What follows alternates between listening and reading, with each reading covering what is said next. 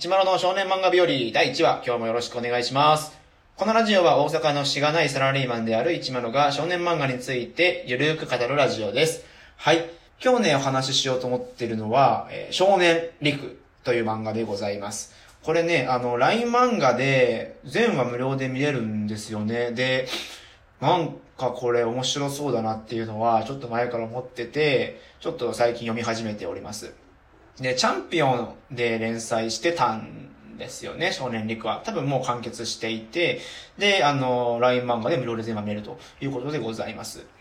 で、まあ簡単にね、どんなあらすじかっていうと、場所はこれ多分東京から始まるんですよね。で、一巻のもう2ページ目で一瞬で、あの隕石が直撃して、東京が壊滅すると。えそういった、あの、始まり方をします。そんで、まあ、その10年後かなんかに、えー舞台は移って、要はその隕石がね、落ちたところが、まあ、スラム街みたいな感じで、こう、ちょっと治安が悪くなっちゃってる設定なんですよね。で、そこのスラム街と、周りのこの、ちょっと、まあ、進化した東京、近未来的な東京に、こう、壁があって、もう完全にスラム街が東京の中で隔離されていると。まあ、そういったところが設定でございますと。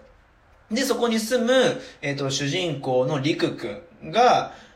えー、まあ、一応は主人公ですと。はい。で、このりくくんは、あの、まあ、両親が多分隕石が落ちたせいで、影響でぶつかって、まあ、ない亡くなってしまい、えー、まあ、一人なんですね。一人で住んでるんですよ。で、その彼が、えー、慕ってる人っていうのが、その警察官、交番のおじちゃん、おじさん？おじさんって言ってるかな？うん、交番のおじさんなんですよね。交番のおじさんは、まあ、身寄りのない陸に対していろいろこう、優しく面倒見てくれたり、まあ、誕生日覚えてくれたりしているわけでございます。で、その、えー、おじさんは、実は、あの、ある事件を暴こうとしていて、要は、まあ、国っていうのかなこれは何？まあ、警察官の、この、長官っていうの？うん。まあ機動員っていう、まあ、明らかにこう、悪者がいるんですけど、まあ彼がその警察官のめちゃめちゃ偉いやつで、そいつが、まあ、銃とかを、こう、スラム街に密輸して、まあ、悪さしてると。いうことを裏でこそこそやってるみたいなんです、どうやら。はい。あ、僕もね、まだこれ実は、あの、1、2巻しか見てないので、先全然わかんないです。だから、あの、見てない人と一緒な感じで、あの、楽しんでいけたらと思ってるんですけど、はい。で、その、まあ、話を持って、おじさんは、その、機動員の、えー、悪事密売した銃とか、あとは麻薬の生産とか、あの、臓器売買とかもしてるみたいなんですけど、この機動員ってやつがね、裏の顔で、表は警察長官でめちゃめちゃ偉いんだけど、で、それをこうリークしようとしたんだけども、機動員さん、機動員に、えー見つかって、えっ、と、罰せられますと。で、まあ、すげえ、あの、銃とか突きつけられて、殺されそうになってるところに、えー、リクがちょうど来てしまって、えーおじさんは殺されると。で、リクがその、殺されたおじさん、違うな。そのおじさんを殺したのがリクっていう罪を、まあ、機動員にはめられると。いや機動員が、機動員と機動員の部下が殺したのに、リクのせいにし、させられると。言った、まあ、冤罪ですね。うん、冤罪をかけられると。で、リクが、その冤罪によって、えーっと、これなんていうの？あ、超絶望極楽島特急刑務所。要は刑務所に入るんですけど、その刑務所の中でもめちゃめちゃ、えー、やばい、えー、過酷な、ひ極悪な、えー、刑務所に入っていくわけでございます。それが、あの、もう見開き1ページで、超絶望極楽島特急刑務所っていう、なんか海に浮かぶ島なのかな？これ。うん、はい。っていう島に、えー、まあ、収監されますと。はい。これが、まあ、囚人陸の設定です。で、多分、えー、まあ、陸は、この、おじさんの仇を打つというか、まあ、その、機動員に対して、こう、恨みを晴らすというか、えー、一発やり返すために、この、刑務所から脱獄しようっていう、えー、展開でございます。これが一応あらすじのお話でした。はい。で、これね、何が面白いかっていうと、えっ、とね、まあ2個あって、まず1個が、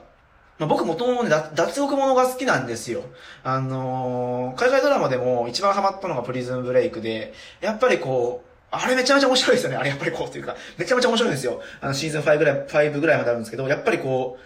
う、まあ、プリズンブレイクはマイケル・スコールフィールドだったかな？はい。まあ、スコールフィールドが、スコ、スコールフィールドもうよくわかんない。まあマイケルが、あの、まあ、兄弟、お兄ちゃんの冤罪を助けに自分が、あの、銀行強盗して、刑務所入って、仲間と一緒に脱獄するって話なんですけども、それもめちゃめちゃ面白い。で、そのプリズンブレイクハマったきっかけに、やっぱりこの脱獄ものっていうのが僕の中ですごい、え好きになって、あ、このじゃあ囚人陸、